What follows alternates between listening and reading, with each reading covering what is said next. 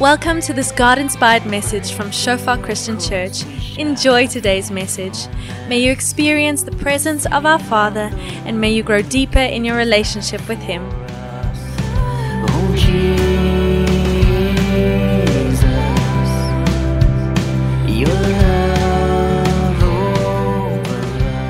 Yeah, from time to time, you open your laptop and this message pops up and it says upgrade available. It's always at the most awkward times. If you guys noticed that, just when I can't afford it, now it wants to awkward, uh, now it wants to update. And the worst is when it auto updates. I didn't even tell it to update, and those are at the absolute worst times. You know, you're just about to start the presentation, and the computer restarts. But we can come to God, and the great news that I want to hold before us today is that as far as your faith and my faith is concerned, there is always an upgrade button available. We can at any stage go to God and say, God, just like we see here in Luke chapter 17, the apostles come to Jesus. These are the 12 people initially who were entrusted with carrying our faith. They were the ones who walked with Jesus the most in his three years of ministry on earth. God entrusted them. And in this time of their growth, in this time of their learning, in this time of their following Jesus, they go through a situation, they're trying to drive out the demon, there's just complications. And at one stage, they come to Jesus and they pray this really powerful prayer. I believe it's a prayer because anytime we speak to God, I think that's prayer. In Luke, 6, uh, Luke 17, rather, and they say, the apostles say to the Lord, Show us how to increase our faith. Show us how to increase our faith. We've just finished a course, and whole bunch of us joined on Monday evenings where we prayed a similar prayer. Also, the apostles also coming to Jesus and they say, Jesus, teach us to pray. And we spent a couple of weeks just revisiting what is prayer and growing in our prayer life. And the next one here is that they come and they ask Jesus and they say, Jesus, would you show us to increase our faith? I want to just right at the outset, just the wording here is, is really interesting because the, the wording isn't only Jesus increase my faith. It's Jesus, would you show me if there's anything I can do to increase my faith? And the implication here is that this isn't only just a download that God comes and He increases our faith. We can actively engage and be part of the process of having our faith increased. The Lord answers and He said, If you had faith even as small as a mustard seed, you could say to a mulberry tree, or this mulberry tree is speaking to a specific one there, may you be uprooted and planted in the sea, and it would obey you. And now, for me, the, the challenging thing about that is if I gauge my faith against that measure, I wonder if I've got faith even the size of a mustard seed. And it's weird how these things happen because I know in many areas I have faith, I can trust God as many of you do. But there are other times when I realize, God, there isn't even a mustard seed here. Perhaps we feel a little bit like this father in Mark chapter 9. His son is being tormented by a demon. There's this evil spirit. And he comes to Jesus and he says, Jesus, I know if you want, you can drive this demon out. And Jesus responds in Mark 9. He says, What do you mean if I can? Anything is possible if a person believes. In other words, Jesus says, Of course, I can do anything. And the father instantly cried out. And perhaps his father cries out a little bit the word that comes up in my heart often and in your hearts I do believe, but help me overcome my unbelief. This beautiful contrast that takes place in most of our lives that Jesus, I believe, but I don't believe. Perhaps a little bit of, I wasn't, didn't have a conversation with Brenda about this, but you know, perhaps lying there in that hospital bed, Jesus, I know you can heal this, but Jesus, I don't know if you can heal this. Jesus, I'm going to be okay because I believe you said I'm going to be okay, but Jesus, I'm not sure if I'm going to be okay. That there's this natural part of us that seeks reassurance from God, even if there is faith in God. So, Jesus, I believe. Jesus, I believe, but help my unbelief. Jesus, I believe you can do everything, But right now in this situation, I'm just a little bit unsure. Help my unbelief. And this father comes and he, he prays this prayer. And I love, he instantly cries out, Lord, I believe, but help my unbelief. And so I'm wanting us this morning and over the next two weeks, I think next week is preaching, so the week after that, I'll carry on with that again. But we're going to be looking at just a couple of ways in which we can grow in our faith. If the disciples or the apostles came to Jesus and they said, Jesus, would you show us how to increase our faith? What are some of the things that we can perhaps do that will help our faith to increase? Thinking about faith, perhaps a good first step is to remind ourselves that every single one of us have faith. Romans 12 tells us because of the privilege and the authority God is giving me, that's Paul who's writing this letter, I give every one of you this warning. Don't think you are better than you really are. Be honest in your evaluation of yourself. So he's saying here, don't be spiritually pride. Don't think you are more faith, you have more faith than you really do. Don't be try and be more of a, a person in Christ than you truly are. Be honest, be real with where you're at. Be honest in your evaluation of yourselves, measuring yourself by the faith God has given us. Sort of the more literal translations would say, measure by the measure of faith God has assigned. Every one of us sitting here, God has assigned a measure of faith to you.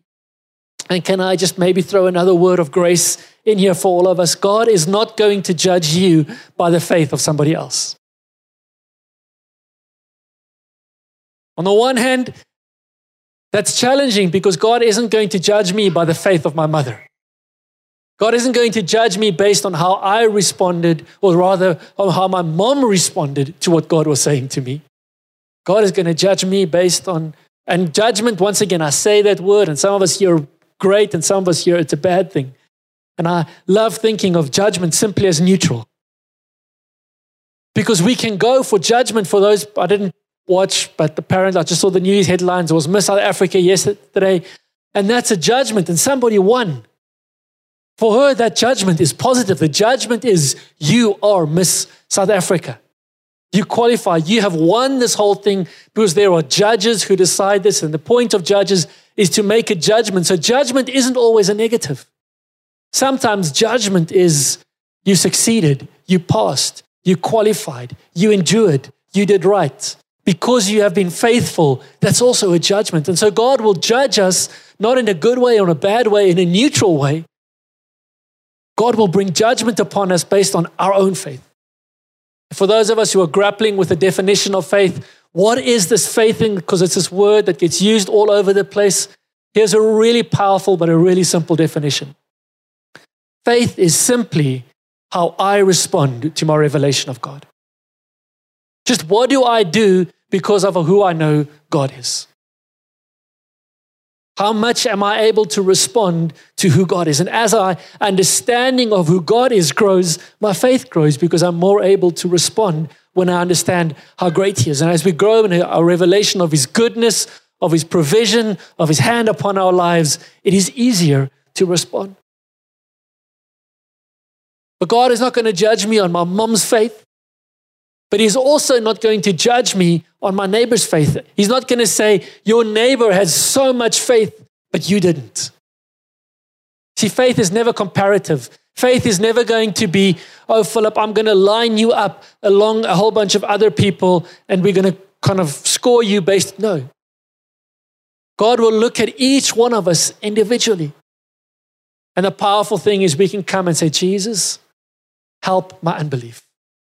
We can say, Jesus, teach me to increase my faith. And as you are sitting here, God has given you a measure of faith. Every single one of us.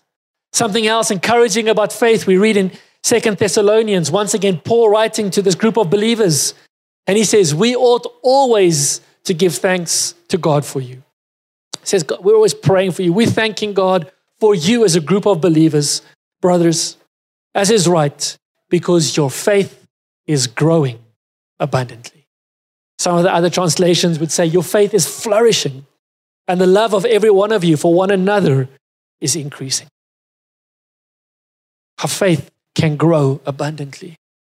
I'm not too sure about you, but that's a prayer that I have hidden in my heart. God, I want my faith to grow abundantly. I don't want 2020, I don't want to go into 2022. And the crazy thing is, some of us already begin to think about that halfway through October 2021. I don't want to go into January 2022 with the same level of faith that I had in January 2021. I want to go with increased faith. I want to go with faith that has grown abundantly. I don't want to go into tomorrow with the same faith that I went in with today. I want to trust God that God would cause my faith to grow abundantly. I want to be praying this prayer that the apostles prayed regularly and say, Jesus, would you teach me how to increase my faith?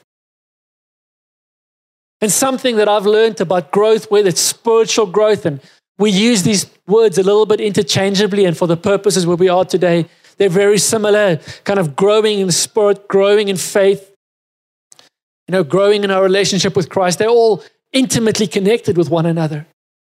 But something that I've learned about growth, Sean here somewhere, maybe he'll be able to attest to this. That healthy growth in any way hardly ever happens by accident. Healthy growth, do you know the only growth that happens by accident? It's normally the wrong type of growth. The growth when I'm lying on the couch eating too much pizza is for most of us not the growth that I'm looking for. If I want to grow, and Sean, as I said, he just came third as South Africa in a, a bodybuilding competition. That growth happens very deliberately and very intentionally over time. The same if I want to grow in my profession, if I want to grow in my academics, if I want to, if I'm a, a sports type person, if I'm anything that I'm, if I'm an artist, if I want to grow in that, I need to be deliberate about that growth. I need to find a healthy training program. I need to find out what causes growth in this thing. If I want to grow as an engineer, I need to study certain engineering subjects. I need to read engineering books. I need to study from other engineers, spend time with them. I can't just hope that tomorrow I'm going to be a better engineer than I am today. I can't just say, I've got an engineering degree, and a week from now, after my holiday, when I come back from my holiday, I'm going to be a better engineer than I was last week. Why? Just because I'm growing. Life sadly doesn't work that way. The only stuff that grows naturally is like the stuff in my pool that I don't want to grow. Uh, it grows by accident. I have to work really hard to make sure that the bad stuff doesn't grow. To get the good stuff to grow, like next to my swimming pool, the, where the roses are, or where the fruit trees, we've got one or two fruit trees in our garden, or where the, um, almost say the cabbage patch, where the little herb garden and the vegetable garden is, the only stuff that grows there by accident is the stuff that I want there. The stuff I do want there, I need to work at growing there. I need to fertilize at the right way and the right time. I need to get, you know, the right pesticides and make sure that it's watered appropriately, etc., etc. If I just leave it for a month or two or three and I come back, None of the stuff that I want to be there is going to be flourishing. All of the stuff I don't want there is going to be flourishing. And for your spirit, it's the same. For your faith, it is the same. And so, you know, sometimes when we speak to people at church, they, they miss that we actually spend time thinking about church. Not only thinking about how to make the sound better and put up panels and that stuff, but we actually think about how do we grow people? How do we lead people to Christ? And how do we create environments for people to experience Christ and to hear his voice better and be able to follow him stronger. We spend time thinking about these, analyzing, and you know, if, if you take all of this, how do we grow in Christ together? We're probably going to find that there are six main ways in which we grow in Christ. There are six main things that grow our faith. This week we're going to look at three, and next week we'll look at the other three that we've identified sort of as, as church leaders. The first one, perhaps the most obvious one, is in a sense to what's happening now receiving practical Bible teaching. I know it's obvious, but it's amazing how many believers we think, I don't need to be taught the word. I can read the Bible for myself, I can study the Bible for myself, Doesn't the Bible say that I don't need anybody to teach me? It, does say that, by the way, because I've got the Holy Spirit. And yet, within all of that, there's a, a fundamental misunderstanding of how God has put the word together. In Romans 10, it tells us so faith comes from hearing, and hearing from the word of Christ or the word of God. Faith grows, faith comes, faith increases and expands from us knowing and being taught the word of God. I love this example of Timothy. Timothy, who is a young man in the faith. Timothy, who many people say has been discipled in a sense. He was taught by Paul, and in many areas he was. But I love what Paul writes here. Paul writes that other people have actually had a much greater impact and influence in your faith life than I have. And how did they do that? Because in 2 Timothy chapter 3, we read, You have been taught the Holy Scriptures from childhood.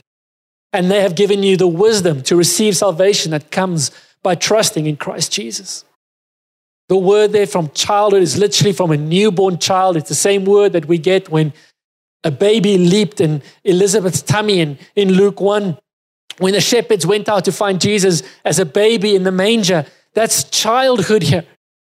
For those of us that are parents, you can teach your children the word of God from childhood.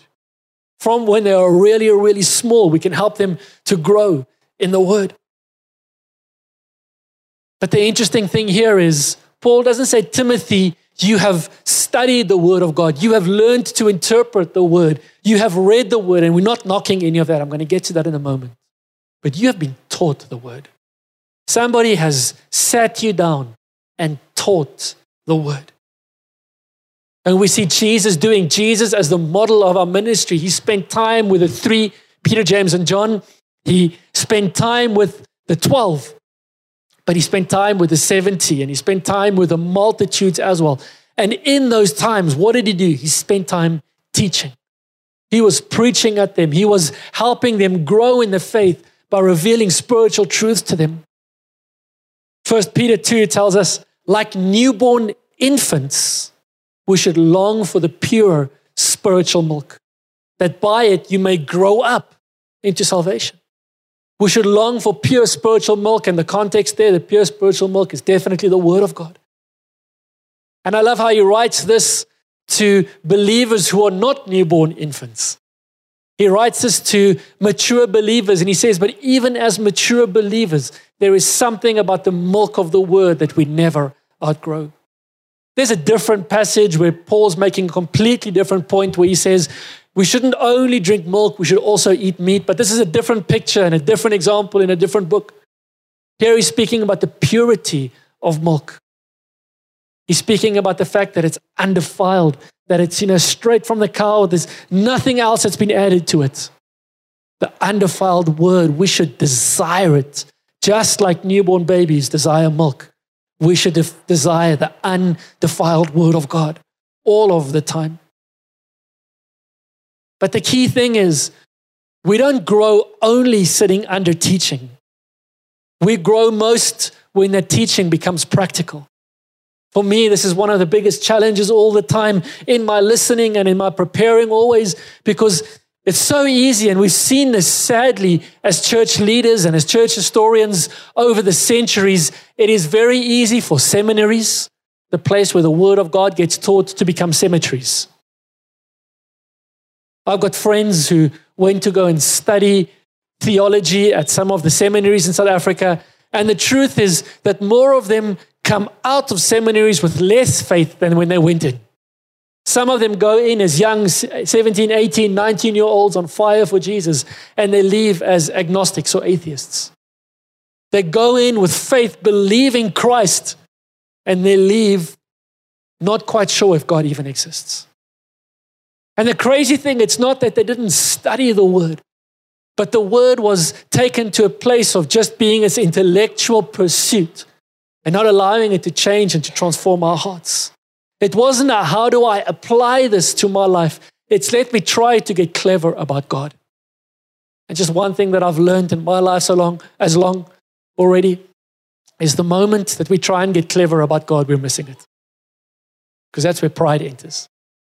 The moment we try and think, I can know better than God. I remember there was a time where I was convinced I'd found a mistake in scripture. Convinced. Because I'd read in the one chapter that Jesus had fed 5,000 men and children, uh, men not counting the women and children, with five loaves of bread and two fish. Has anybody read that story?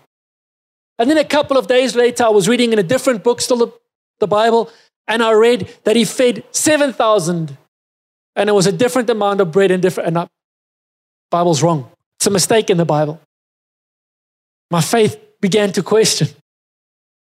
But I still carried on reading the word, and two or three days later, I read where Jesus stands up and he says, Don't you remember the time when there were 5,000 men and we fed them with five loaves and two breads? Or the other time when there were 7,000 men? And I realized there was no mistake in Scripture. There was a mistake in my understanding of Scripture. I assumed that it only happened once because that's what all kind of the children's church things we always learn. It happened, no, it happened twice. twice Jesus multiplied the bread. Twice he fed the multitudes. And it's amazing how when we try and we think we're going to get clever and we've found problems in scripture, if we keep our heart humble, God will speak to us. So it's not only about teaching, it's not only about, let's call it empty theology. Theology as a pursuit is not bad, the academic study of the word and of God. But when it becomes non practical, when we lose that next step, okay, how does that influence my life? You see, we grow in faith not only by hearing the word, but by applying the word. When we take the word and we begin to live it, Matthew 7, we read Jesus speaking. He says, Anyone who listens to my teaching and follows it is wise. He's like a person who builds his house on a solid rock. James goes even further and he says, Don't just listen to God's word, you must do what it says. Otherwise, you are only fooling yourselves. There have been times when I've fooled myself when I've read these great passages of, script, passages of scripture and have not allowed it to transform my life, have not allowed it to say, okay, God, this is what your word says. It seems foolish, it seems stupid, but I'm doing it anyway. But here I go, God. And that's where faith grows. For if you listen to the word and you don't obey, it's like glancing at your face in a mirror. You see yourself and then you walk away and forget what you look like.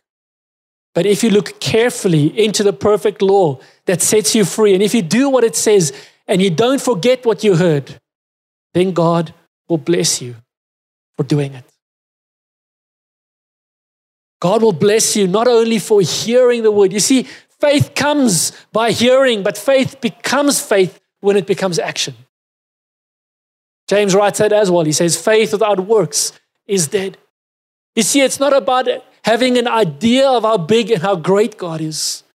It's about stepping out and saying, God, because you are great, I'm going to obey. Because you are great, I'm going to do what I sent you. Because you are great, I'm going to follow you. I had was speaking about the lunch I had with a guy from Live Village recently, and he uses this great word. He talks about followship. He says, speaking about different church groups and different people that they've worked with, he says, their followship doesn't look like my followship. He's not doubting their faith, he's not doubting the statement of things that they believe, their doctrine. He's saying, but the way in which you follow Jesus looks different to the way in what I follow Jesus. I like that idea. I like that word. I don't think it's an English word, but I like the word. Our followship. Is our followship marked with faith? Something as we're thinking about growing in faith, sitting sort of in messages like these, hearing the word, and next week, Yaku, and last week, Omanton. And it's not about who is sharing, except that it's the Holy Spirit we believe that is using the word to transform us. Is we don't see that we are growing. Have anybody ever noticed that? You sit in a place and it doesn't feel like I'm growing. I feel like I'm stagnating. And it's every day, every moment, I'm, I'm looking at myself. It's like when I go outside and I look at the vegetables in my vegetable garden, they never look like they are growing. The tree that you plant in your backyard, it doesn't look like it's growing because next week, maybe vegetables grow a little bit quicker, but the tree looks pretty much the same as it did last week and last month. For those of us who are parents with our kids, isn't it scary? Our kids never seem to grow, but they're always bigger. Until we see a friend's kids who we haven't seen, like in lockdown, we've all noticed that. You know, Theo, he just got a whole new baby during lockdown. We were in the Western Cape with some other pastors, as I mentioned last week, and walked up to one of the pastor's wives. And I remember she was pregnant and she was holding like a two year old, three year old baby, three year old baby. And I was like, this can't be the youngest. It's impossible. She says, no, it's not. And she turned around and said, there's the, oh, okay. So there's the little one. But kind of we lose context when we don't see her regularly because we realize people are growing. It's the same when people look at us from the outside. We don't see ourselves growing, but that's not because we're not growing. If we get to a, a third session on, on this topic, what I'll probably do is what are some measurements of our growth? How can we see, am I growing spiritually? Because when we're young in the faith, things, it feels like we're growing all the time because life is different. We can see our habits are changing. Last week I went and got drunk. I didn't get drunk this week. Great, that's a win. But a year, a decade in and following Jesus, am I still growing? We can look at some ways in which we can measure our growth. But one of the things that we shouldn't do is we shouldn't get disheartened because it doesn't look like we're growing on the outside. One of the ways in which we can grow is go to the people around you and say, Does it look to you like I am growing? Because they normally have a more objective view around that. Growth from the word typically doesn't come the first time we hear. It comes when we begin to apply, when we understand. Just as an aside, that's one of the reasons why our small groups for us are so important, why we do them on a very specific way. It's easy to come to a small group on a Wednesday and hear a teaching, and then go to a church on Sunday and hear a teaching, perhaps listen to a podcast in the week and hear a teaching, maybe listen to a YouTube sermon in the week and hear a teaching. There's nothing wrong with any of those. But if we never slow down, stop, pause, ask ourselves, what is this word saying to me? How am I applying this word to my life? Then all of those other words just become encouragement, and very few of them are instruction. Then it's just, I feel better and I'm forever feeling better about my life because there's a great minister who's preaching great words and making me feel better, but no transformation is happening because I'm not allowing the word to find root in my life.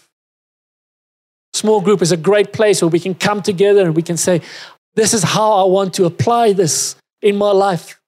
And next week, someone comes and asks, Did you apply it? And you're like, No, not quite, a little bit. Okay, next week, Let's keep applying it. Let's keep growing together.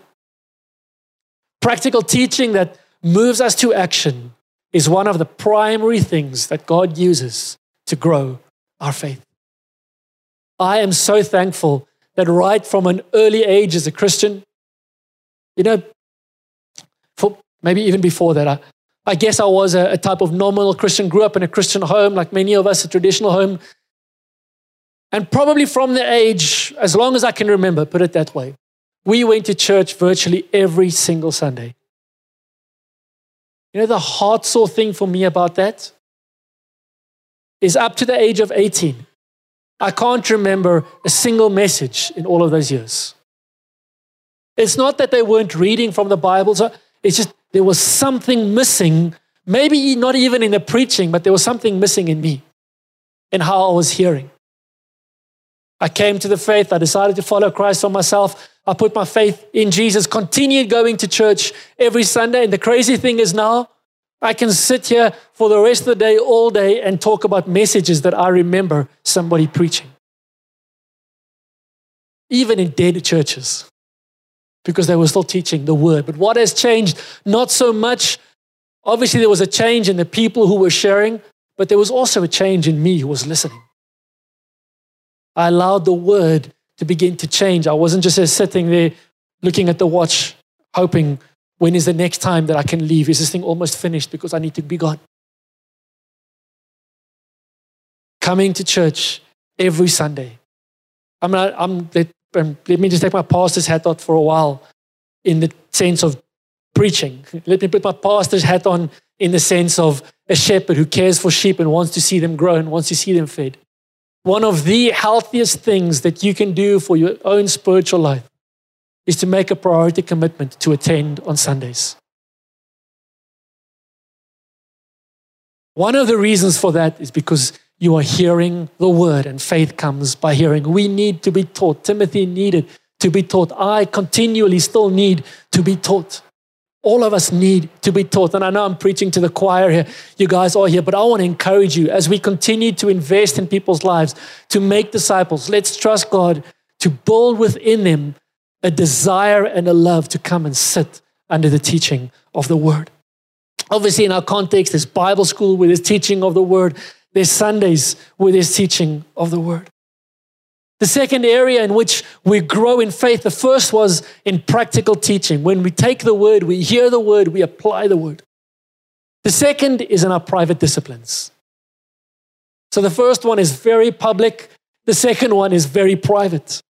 Matthew 6, I've just highlighted some, it's not the full chapter or the full passage here, just a couple of verses. Jesus speaking again, he says, When you pray, go away by yourself shut the door behind you and pray to your Father in private. Just a quick pause there. That's not saying we shouldn't pray in public with other people as well. Scripture's clear about that. We must pray with others as well. But he's saying there's something about a private discipline when we shut the door and it is just me and the Father. Why do we do that? Because then your Father, who sees everything, will reward you. The contrast here is when we are praying on the street corner and we're seeing everybody else must see that I'm praying how spiritual I am. What is my reward? My reward is everybody else seeing how spiritual I am. I've got my reward. If my reward is I'm going to God privately, I'm not doing this to get anything except to spend time with God. What do I get? My reward is time with God. Verse 17, he carries on.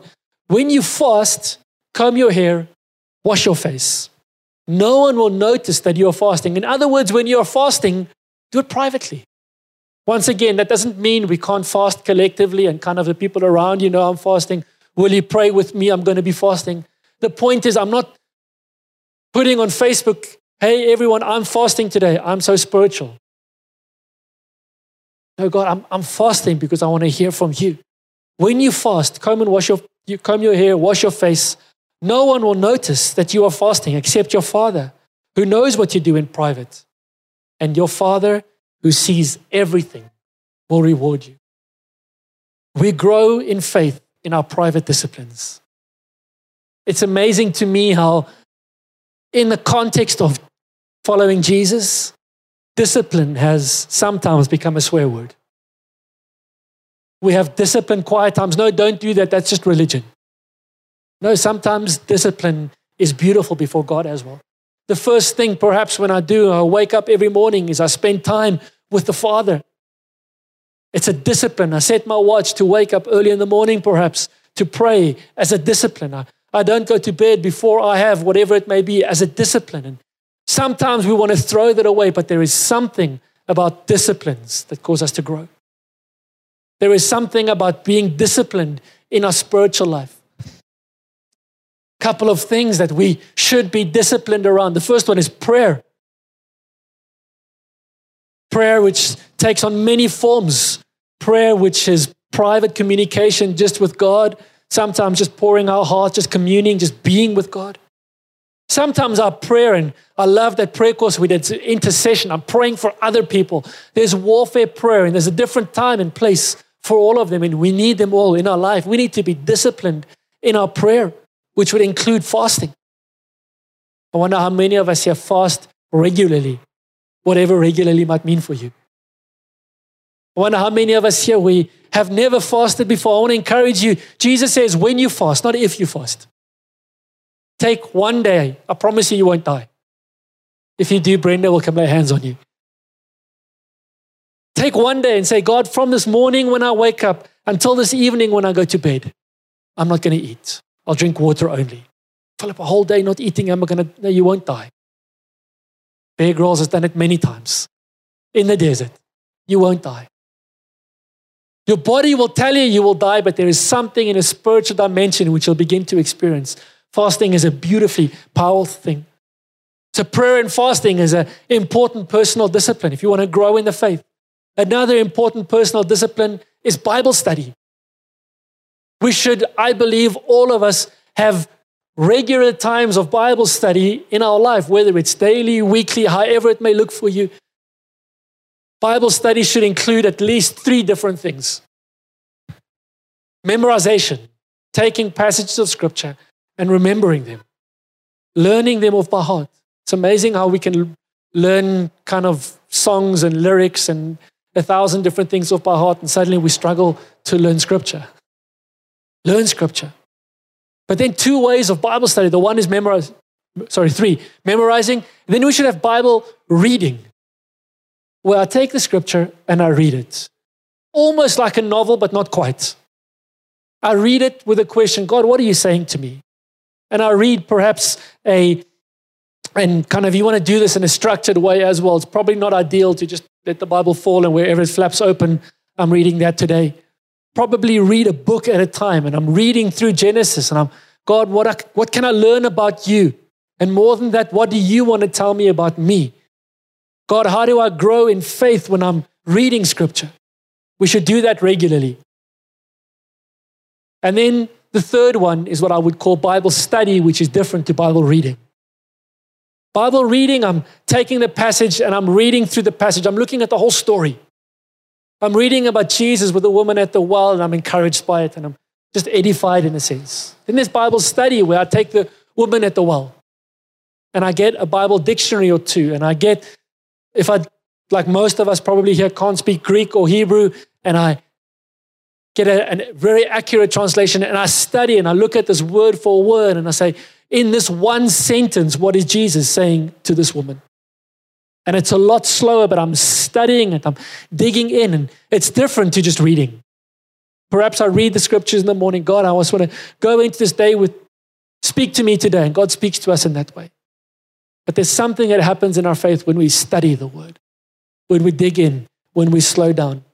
So I want to encourage you around those three Worship should be a private discipline. I, I love that we worship collectively, like in song, as we do on a, a Sunday, typically as we come together. But you know, you should be worshiping privately. You should be putting on music or reading the Psalms. There are a variety of different ways in which you can worship, in which you can make much of who Jesus is. And then the Bible also talks about doing good, acts of righteousness as discipline, giving, faithfully giving to where God has called you to give. It may be to certain individuals, to certain missions organizations, most likely to the church family that you are part of. When God speaks to you about giving, that's important private discipline that we should hold on. And I've seen it over and over and over, specifically with young people as they begin to grow in the faith. The single best financial decision they can make is to obey what God says about our money to take the first 10% of whatever I earn and say, God, this is yours. And to say, God, I have faith that God, you can do more with 90% of my money than I can do with 100%.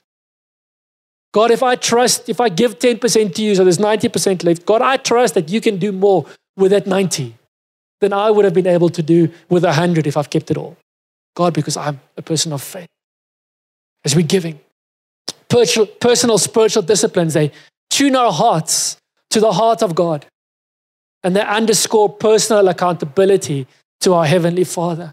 Within our context, how can we grow in our personal disciplines? Well, that's a personal thing. But one of the ways is an accountability. Like, you know, when you want to start going for a run, for all the unfit people like me, I'm super unfit at the moment. The fit people is not a problem. If I want to start getting fit, the best way is to say, Find somebody else who's unfit. That's always a good start. And say, can we go for a run tomorrow morning or go to the gym tomorrow morning? Okay, we'll meet you at six o'clock at that place. Now it's 10 to 6. If I haven't made an appointment to meet them there, I'm just going to roll over and keep sleeping. You know, I'm one of those people. Every now and again, I get an urge to go for a run and then I roll over and it goes away. Okay. But if I've made an appointment to say with someone, Hey, let's meet tomorrow morning at six o'clock, 10 to 6 tomorrow morning comes. I'm getting out of the bed, not because I want to go for a run. I'm getting out of the bed because somebody's going to be waiting for me. And if they're waiting for me, and they're probably thinking exactly the same thing, and if we both knew it, we'd both just roll over and sleep further. But there's something that that accountability brings. Small group perhaps is one place in which we can be accountable to one another, where there perhaps is one other individual who I can connect with and I can say, listen, I want to have Bible study every morning this week. Will you phone me at 10 to 6 in the morning? Wake me up, make sure I'm awake. Or phone me at 6 o'clock in the evening and ask me, how did my Bible study go this morning? Perhaps even we can meet together and you're going to sit on that side of the room and I'm going to sit on this time of the room and we're going to do Bible study sort of in the same space, keeping one another accountable to do it, even if we're doing it all private. Fine. Anyway, just finding a way to get somebody to help me to grow in my personal discipline. Accountability works brilliantly for that. And then the last one for this morning is what we call personal ministry. You'll notice these are all P's because Andy Stanley got hold of them and made them nice for us to remember. Practical teaching, private disciplines, and personal ministry. Ephesians chapter 2, verse 10 says, We are God's masterpiece. You sitting here are God's masterpiece. Did you know that? Did you ever think of yourself as God's masterpiece?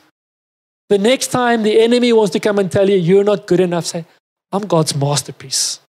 If you work, walk into God's museum of art, I'm front and center, the masterpiece. God put me there. So you might not think I'm good enough, devil. I don't care. Jesus thinks I'm his masterpiece. He has created us anew in Christ Jesus so we can do the good things he planned for us long ago. The third way in which we grow spiritually is by engaging personally in the good things that God has prepared for us. We call this ministry. The word ministry and its root form literally just means serving, just serving others. Ministry is going to look different for all of us in different ways, in different lives, you know, but standing behind the coffee table, making coffee for people, we're serving, that's ministry. Laying hands on people who come forward for prayer, that's ministry. Going on a missions team, that's ministry. The point is, I am actively involved in serving other people. I had forgotten, uh, I did the count, I think just when I left when I was no longer officially a student anymore after a very long time of being a student, seven years as a student, I worked out that in that seven years, if I'm not mistaken, I spent six months on missions teams in that seven years. I know a large part of my faith in Christ happened on those missions trips. So much of what I know of God, what I understand of God, my ability to trust God, my capacity to receive from God, so much of that grew, so much of that increased because I spent time on missions teams. Erna was part of those teams with us where we take six weeks on end. If you want to grow, not only spiritually, just as a human, lock yourself in a small bus with 20 people for six weeks. You will grow or die, I promise you. Okay. You probably die first and then you grow. But there's something beautiful that happens when you go through that process.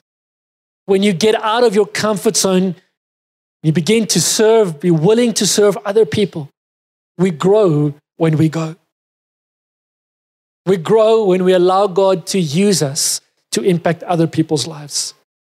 Too often in, in church, we think that when I am mature enough, when I'm strong enough, when I'm ready enough, then I will go.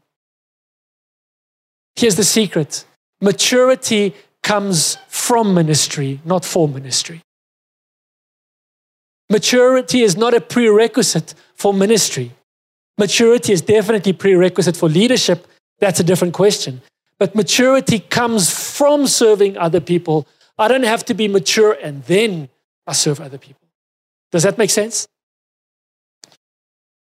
You know, some of us are sitting here saying, God, I'm not ready.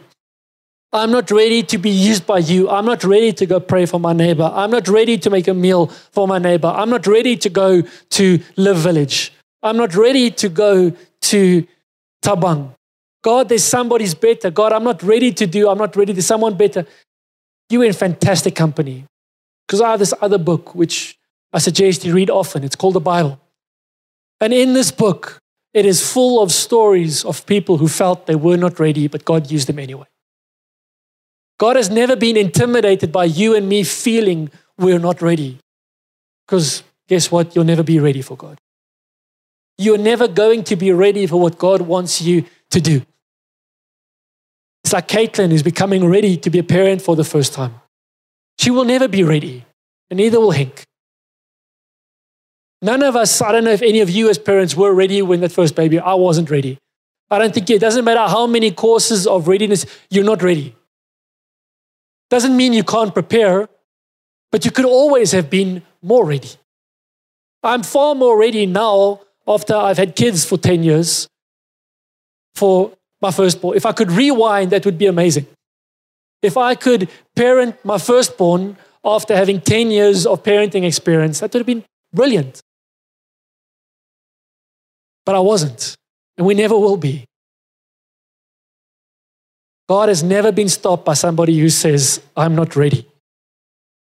Ministry positions us, it positions us to experience God's power working through us, and it forces us to be consciously dependent on God.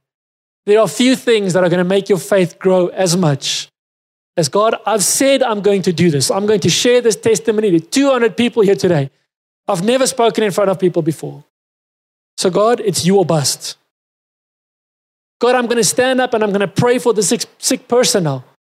And all these people watching, God, so it's you. God, I can't heal them, but you can. My faith is going to grow in that moment. Something happens when we step up. Obviously, in our context for that, we have our Let's Go teams, Le Village and Tabang coming up. We have a group, they call it Street Beat, to go out on Thursday nights to the strip area, which is there in Lynnwood, where all the clubs are, and they go and they just minister to people, pray with people, share with people. Get them to share some testimonies in the next couple of weeks. But I'm pretty sure one of the things they're going to say is their faith is growing when they step out. Am I right, John? John leads that. Something happens when I step out and I say, God, I'm willing to be used by you. Simply serving somewhere is a great start.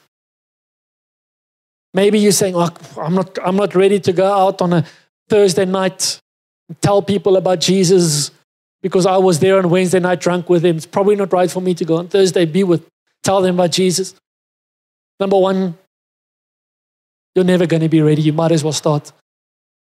But number two, find somewhere to start serving. If that's too intimidating for you to go to Street Beat, then say to Sarah and say, Sarah, can I sit behind the camera and push record on Sunday so that the people who weren't here this week can watch on YouTube during the week and catch up on the message? Can I come up a little bit earlier and mop the floor and just clean up the cookie crumbles, the, cook, the, cookie crumbs that have crumbled off? Find somewhere to serve. You might not doubt it. You might doubt it. You might not believe me. But I promise you, you will grow when you start serving. Something in our spirit, something in the way God has put us together is designed in that way. As a matter of fact, Jesus came, his disciples said, actually, the disciples' mom, we all have moms like this, don't we? Which of my kids is going to sit at your seat on the left and the right, Jesus, when you're in heaven? James, John's mom and James's mom. And Jesus says, no, it doesn't work like that. But if they want to be great in the kingdom, this is how you become great in my kingdom. You serve other people. Your faith is going to grow as you find ways to serve. As you find ways to wake up just a little bit earlier, to be there to serve someone else, to stay just a little bit later, your faith will grow. So, three areas that I want you to go and pray about, to think about, to practically say, if your prayer is like those disciples, Lord, show us how to increase our faith. Here are three ways in which your faith will increase sitting under practical teaching, finding ways to apply that teaching, growing in your personal disciplines, spending time privately in prayer, in worship, in giving, in fasting, and then in personal ministry, stepping out and serving other people your faith will grow. Can we stand together this morning? I'd love for us to pray together. Jesus, we're just so thankful again this morning for your incredible goodness in our lives, Lord. God, I thank you that as we sit here, you have given every single one of us, every one of us, a masterpiece from your hand, Lord. You have given us a measure of faith. And so we bring that faith back to you, God, and we pray, show us how to increase our faith, Lord. God, we believe. Help our unbelief. Help us to grow, Lord, in those areas where we struggle, Jesus. God, we pray that next month and next year, Lord, our faith would not look the same as it does today, Lord Jesus. That somehow our faith would have grown, Lord Jesus. That somehow our spirit men would be stronger. Lord, somehow our love for you would have grown, Lord God. Our ability to trust you, to follow you, would have expanded. Father, I pray that as a church we will grow in faith. But like the church in Thessalonica, Lord, that our faith would grow abundantly, Jesus. We ask, God, that you would breathe on our faith, that you would breathe grace over our faith, Lord. And that even in this week, Lord, you would lead us in the way that you have prepared so that our faith may grow for your name's sake. Amen.